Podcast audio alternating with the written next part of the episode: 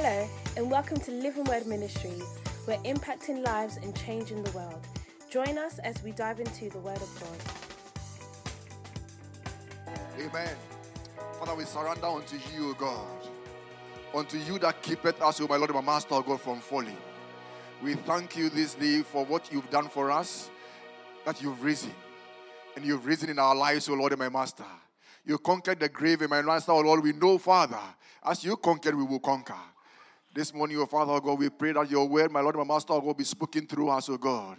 That we will gain a deeper understanding, O Father, O God, for the purposes for which we've gone through all these, that would add value to your name. We thank you in Jesus' name we pray. Amen. Amen. Let's quickly turn our Bibles to the book of Luke twenty-four. Amen. Amen. forty-four. We'll start from there. Amen.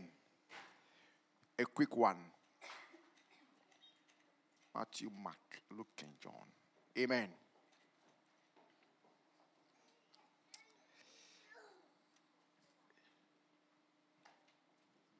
Amen.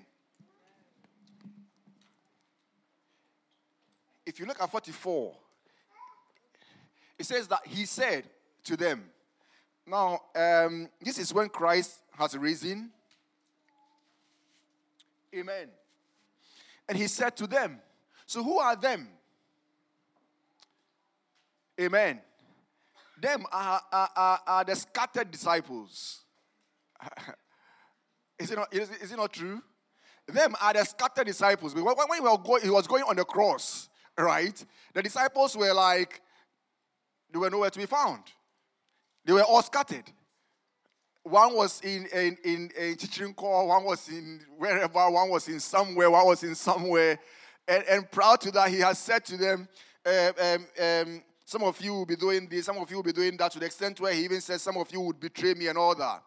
And yet he was still with them, and the betrayer was still within them. Amen. Even up to the time the betrayer then had to go and do all that he had to do. And then he came to Peter, and he was talking to Peter, and Peter was saying all sorts of things, and was saying that, well, for me, I will not, I will not forsake thee. For me, I will be with you wherever you go. And he said to Peter, Peter, just be quiet. You have no knowledge of what I'm talking about. But you, Peter, you know what? You will deny me three times, not even once, not twice, but you will do it three times on the same account. Amen. And, and yet, there is there is something that baffles and, and, and is still baffling. And, and, and, and so you get a clearer understanding of what it is. You realize that, I mean, you know, Christ knows exactly what he was talking about. And, and clearly, Peter had no understanding of what is actually going on, although they've been with Christ for, for, for quite a while.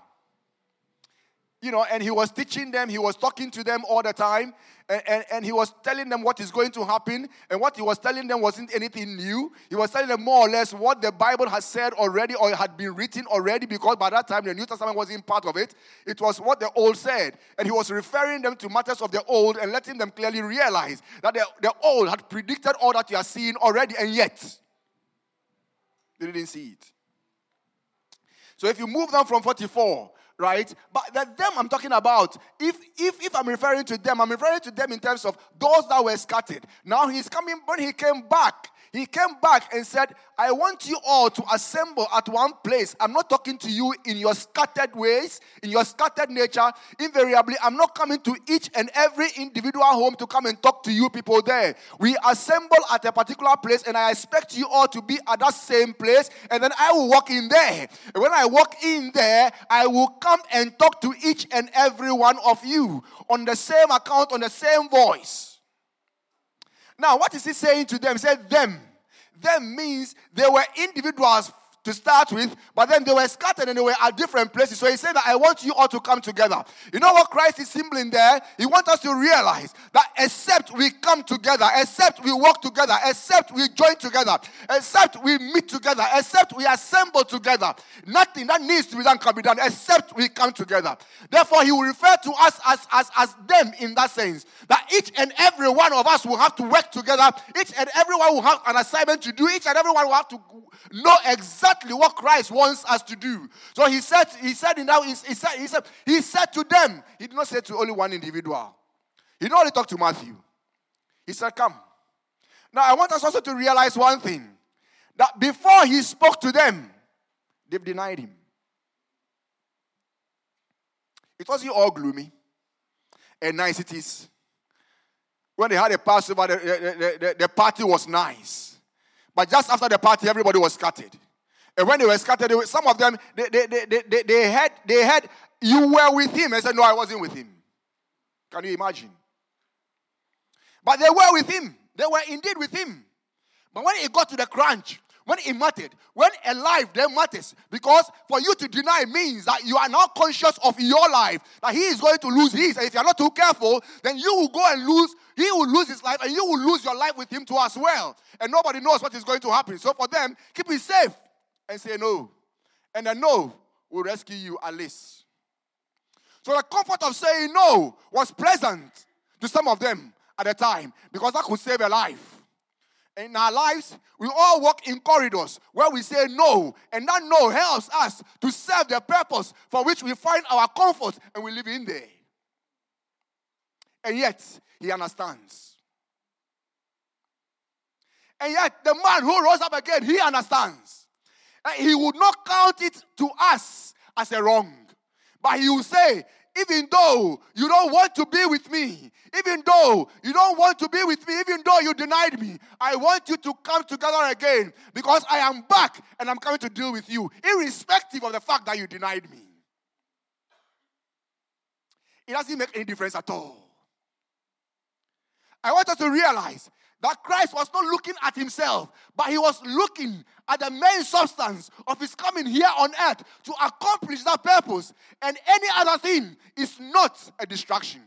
Not even us denying him. Not even those close to him denying him. Those were nothing.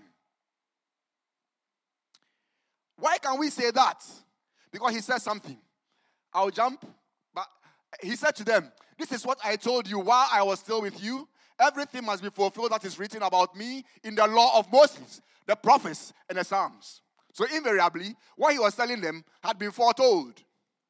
So they should know. We are talking about knowledge, aren't we? That is written. And once it's written, it's an information that has been passed on to them. So it should be part of their knowledge one way or the other. So they should know. But there is something that holds you from knowing. And what holds you from knowing is what he's coming to fight himself. Because he wants us to always remember that he is our Lord. He is our Lord. And he will save us irrespective of where you find yourself. Irrespective of what really happens to you. Irrespective of your circumstance. As long as you can confess him as your Lord and personal Savior, he is there for you. And nothing matters anymore. Because he is able. He understands. forty-five. He says something pleasant there. It's that then he opened, watch that word carefully, he opened their minds. Why do you think we are making reference to minds? How can a mind be open? How can a mind be open? How can a mind be open? Your mind will not be open if you don't know what has been written. That mind will not be open. If you engage in the books of Moses, and you engage in the books of the prophets, if you engage in those, that's what he was saying in forty-four. If you engage in those, then your minds will be enlightened with what the information has said about me. But if you don't learn, if you don't learn, if you don't learn, if you don't go back and learn and read about what God had done, if you don't go back and learn and equip yourself with the information that needs to be equipped in your mind, then you will lose the focus. And he went on to say there. He said, then he opened their minds. You know why they denied him? Because they forgot him perhaps that he said he's the Savior. Maybe they forgot him that the Bible had written that in three days he will rise up again. Maybe they are forgetting that he will go down the grave and he will rise up again. Are we forgetting that he will go down there and rise up again? Are we forgetting that the same God that you confess as your Lord and Savior, the same God is able to save you no matter, irrespective of what you go through? I didn't know that before. And sometimes the, the extent to which I understand it is limited. And because it's limited, it influences the way I behave and the choices I make and the decisions I take. But when I realize, but when it pleases God, who, who separates the ignorance and open your mind for you to clearly understand and know what he's talking about, you then realize that our God is indeed a good God. And that whatever he has said concerning himself and concerning us needs to be observed carefully. And we'll see what he will do in our lives. And so, so you could understand, what is he talking about? He's not talking about calculus. I say calculus because I expect the young men there to, to understand what the calculus means. Calculus is something in mathematics that we do. It's, they say it's very difficult. But it's not calculus. It's not nuclear physics. It's not accounting. It's not medicine. He made a clear reference. He said that then he opened their minds so they could, so they could understand. That word, understand. That they could comprehend. They can comprehend. That they will lose that level of ignorance and come to the knowledge and understanding, not of the medicines that cures us, but of the scriptures that is able to do much more than any other thing here on earth can do. Because we never read that Christ went to any medical school, but yet he was curing all manner of diseases, we were told. That means he has the power. He has the power. And, and it, it, it, it, it, it, it, it's mind-blowing, really. Then he opened their minds. That means our minds needs to be open. The minds needs to be open. Don't deceive yourself. The mind needs to be open. And we are talking about the mind that needs to be opened by the scriptures. That means that the scriptures would open your mind. The scriptures would open your mind. Amen. You know, um, accounting says something. It says that um, there's, the, there, there's, there's um, the prudence concept. The young man there will know. Um, remember the prudence concept. It's like you don't have to anticipate for uh, for, for, for for profits, but you, you you have to anticipate for losses. Um, my young man, am I correct? No, you are only nodding your head. I want to hear your voice. Yeah, I want to hear your voice. Yeah. And that is a theory in accounting. It says to us as the professionals that, you know what, don't anticipate for profit, but anticipate for losses. Where is it in the Bible? But you are governed by it. I'm telling you, if you don't know. You are governed by it. By a theory that says that you should not anticipate for profits, but make provision for losses. Amen. Amen. So, Jesus knows that our mind needs to be opened. And when the mind is open, when you hear something in the world, the scriptures then would also inform what the mind is comprehending on the other side of life that the world teaches.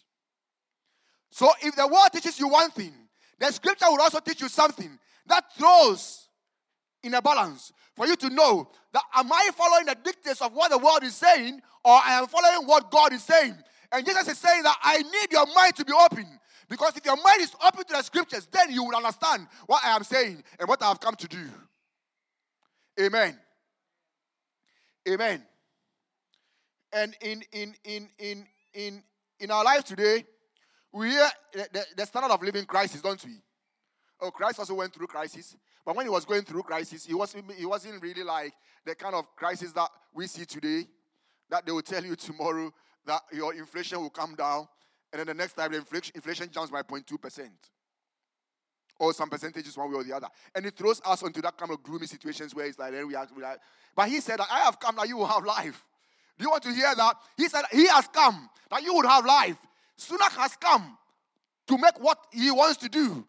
And, and whatever he is doing one way or the other is more or less promulgating a world system. But there is a system that sits with you and I. And that system is what I'm talking about. And Christ is saying that I need your mind to be open, because your minds are open to the things of the world. Our minds are open. When the budget was coming to be read, there are others who are looking out for their portion, their portion in the budget. Why? Because it concerns them. It relates to them. They can identify with it because it will affect their lives one way or the other, whether they like it or not. And you realize that everybody was talking about the benefits. How much benefit am I getting for my child? Isn't it? Because it matters. And who is saying that? It's coming from the chancellor. So we're all waiting for the chancellor to give us the budget so that we will know the extent to which he's making provisions for us. That's the world system. We subject ourselves to those. But the Bible is saying one thing. He's saying there that open your open, open your minds, open your minds, open your minds not only to the to the chancellor's budget, but open your minds to the scriptures as well. Because in the scriptures, there are budgets that will be read there to as well. And that budget concerns your life, concerns my life, concerns our lives. Amen. So he said there that then he opened their minds so they could understand the scriptures. And, and sharply, if you come to forty-six, he was saying some few things there. I want us to realize what he wants them to really understand. It's not bread and butter. Okay. So he told them that it is written, the Messiah will suffer and rise from the dead on the third day. Is it written? Are you aware? forty-seven. End. I like that word. When I see the end, it throws my mind all running around. It means that it's a continuation. It's not ending there. End. End. Repentance for the forgiveness of sins will be preached in his name to all nations, beginning at Jerusalem. Now, I want us to note that area carefully. Now, it's like a repentance for the forgiveness of sins. And that idea of proportionality came in. He was talking about forgiveness of sins. Invariably, what he was saying, that what had happened in the past will be forgiven. Even those who deny them, he's telling them that you will be forgiven. But then if you are forgiven, you have to go and preach the same word to everyone. And the, for, the, the, the case of repentance and forgiving has a proportionality attached to it. I'll show you what it means.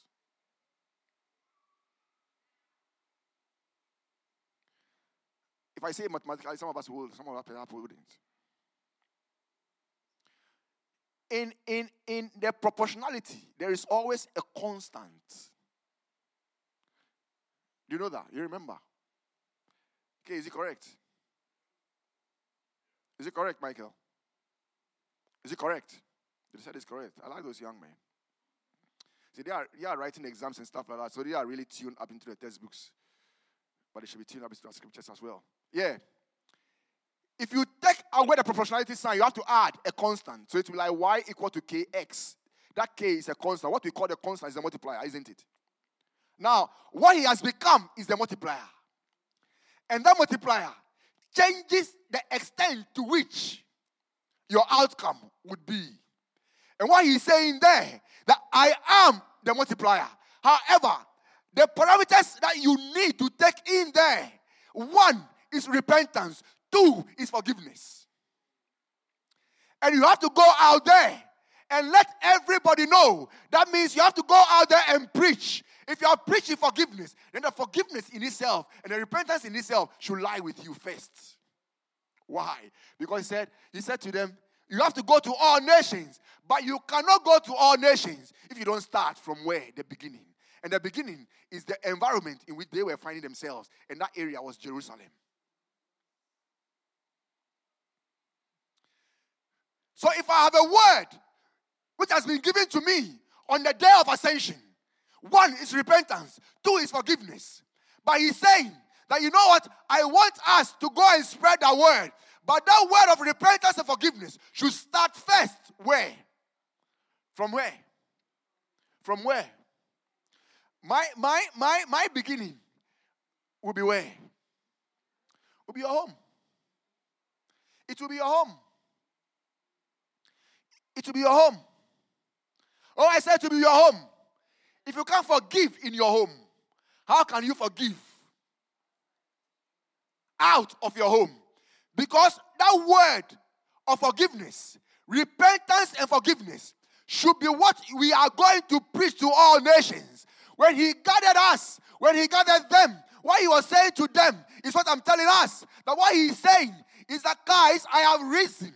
And the word I have come out of the grave with is repentance and forgiveness. And for that, I need us all to come together and agree that we have to go to all nations. But before you step a foot into somebody's nation, you have to realize that your nation matters first.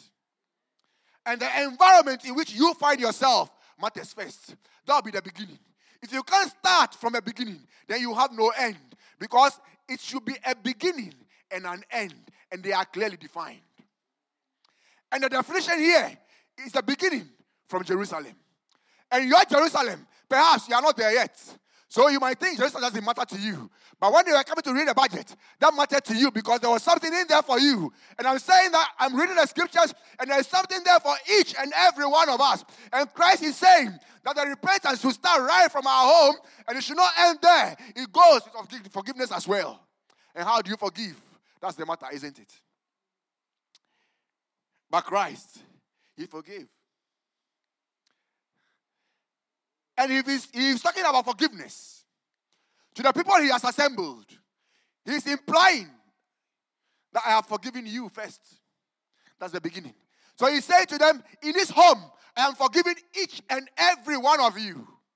And because I have forgiven each and one, each and every one of you, you also have to go out there, and we will start from Jerusalem. So if Christ has forgiven me, and Christ has forgiven you, then we have, we have a duty first in our own homes to learn how to repent and forgive in our own homes. That we don't hold, hold grudges in our homes. Grudges that breaks a relationship. Watch the first thing that he did. He assembled them. That means he's not breaking them apart. Not breaking them apart means that he's holding up the relationship together and making sure that in unity will lie their strength to go out there and do the work they have to do. If we turn ourselves into pieces, how then can we hold ourselves together? If we tear ourselves in our own homes, how then can we hold ourselves together? We will not be able to hold ourselves together because we are torn. And in that area, Christ cannot work. So if he is rising, then he is rising with a message. And the message is to preach in his name. If you are calling the name of Christ, what are you adding to the name of Christ? Are you adding our? Are we adding our stubbornness and the hardness of hearts? He answered the question, and he said, "You know what? It's because of the, your stubbornness, the hardness of your heart. That's why you are not able to forgive. But if you are able to forgive, then that area of tearing ourselves apart and writing, writing." A certificate that separates us will not be there. Because the area of, of, of, of separation is an abomination to the Lord. He doesn't like it. Amen.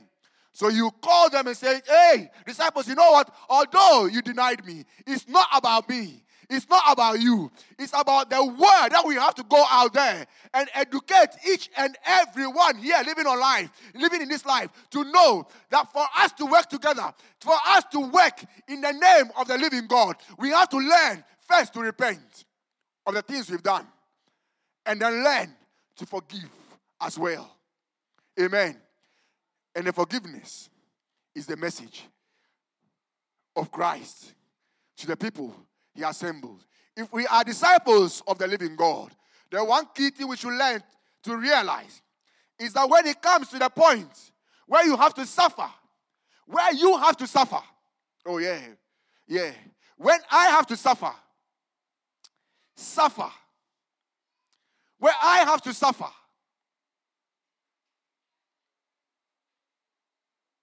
for the peace of a home, for the peace of our church, for the peace of our country, and for the peace of our nation, and for the peace of nations, then as much as lieth in you, we must be able to do it. Because he himself, he paid the price to show us that although, although we were denying him, yet he was focusing on the fact that he had to go through the suffering to redeem us, to save us. And when he came up, he said that all I have conquered all. So you, perhaps one way or the other, should learn how to sacrifice and learn how to go through a certain level of sacrifice and a certain level of suffering to redeem others and not look at you and yourself and you alone and think that you matter.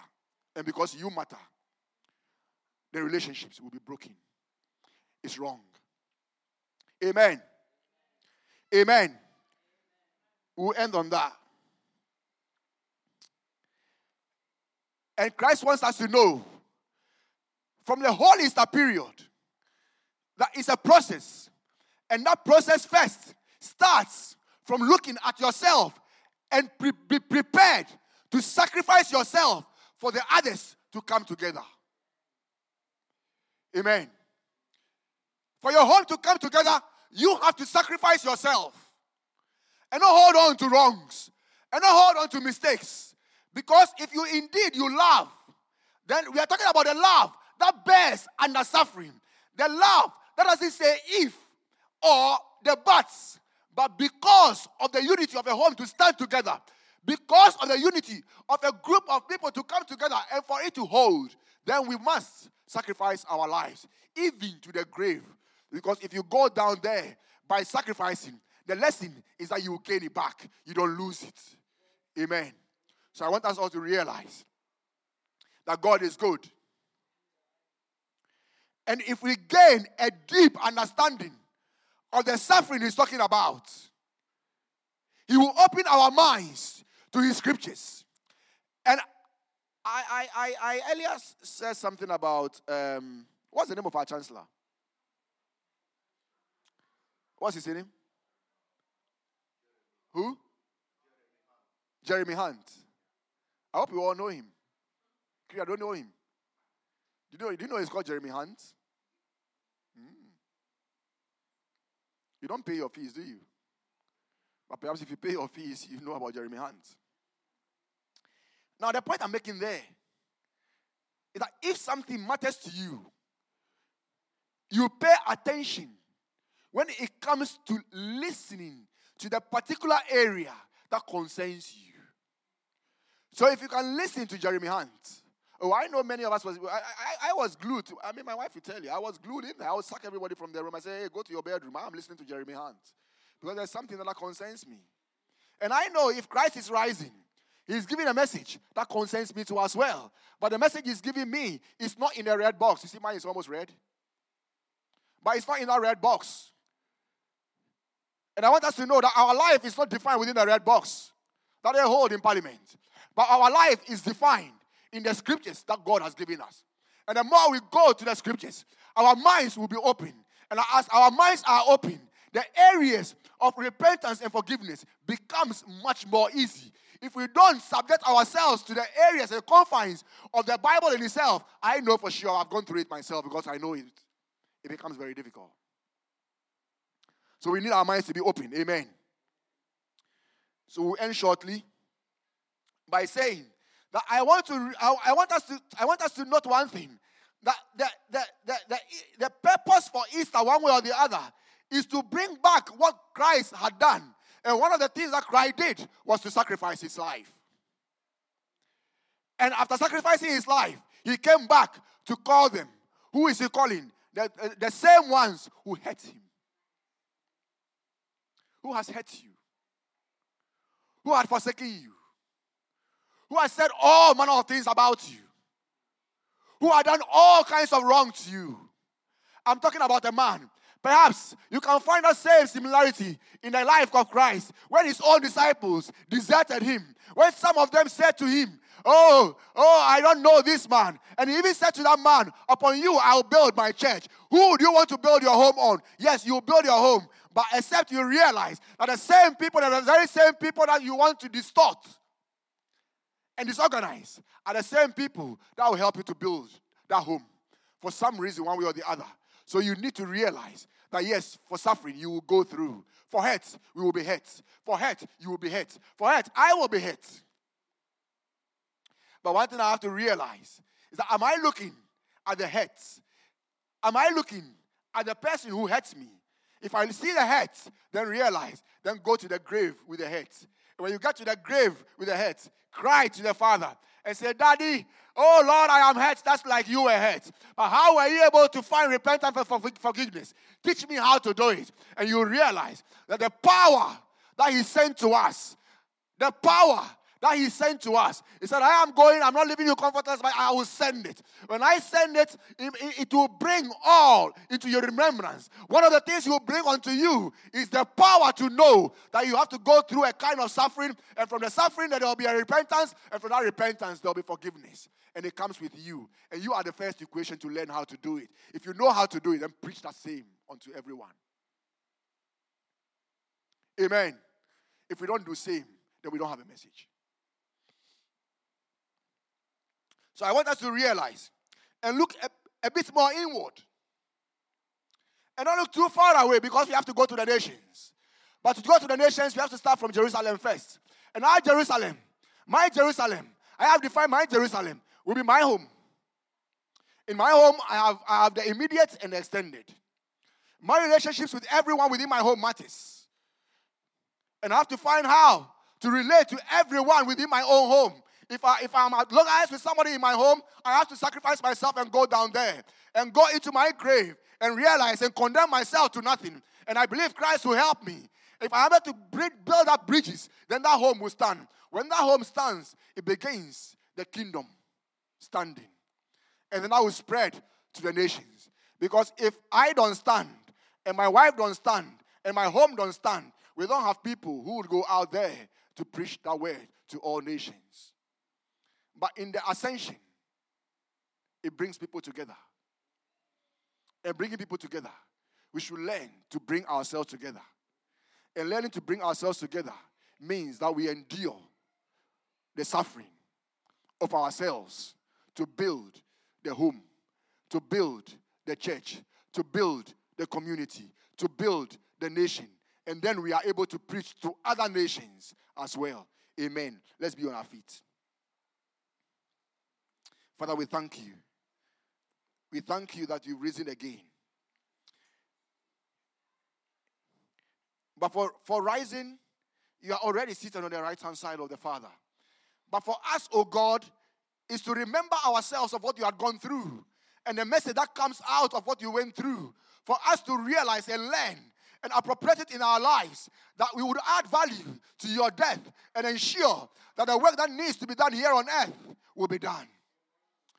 We pray, Father, oh God, if you open the minds of your disciples, we pray, oh Father, oh God, that we commit ourselves unto thee, oh God. That open our minds, oh Lord and my Master. Open our minds, oh Lord. Don't let our minds condemn us, oh Father. But let our minds, oh Father, be receptive, oh Lord and my Master, oh God, to your scriptures. And when we go unto your scriptures, oh Father, oh God, you reveal yourself, oh God, unto us, oh Lord. And let us learn to know how to go through the peace and know how to go through the peace of suffering. And the peace, oh Father, that will help us to come to repentance, oh Lord, and learn to forgive and preach same unto others.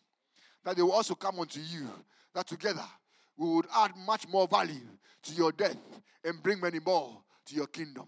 We thank you. In Jesus' name we pray. Amen. Amen. If you were blessed by today's message, why not share it with a loved one?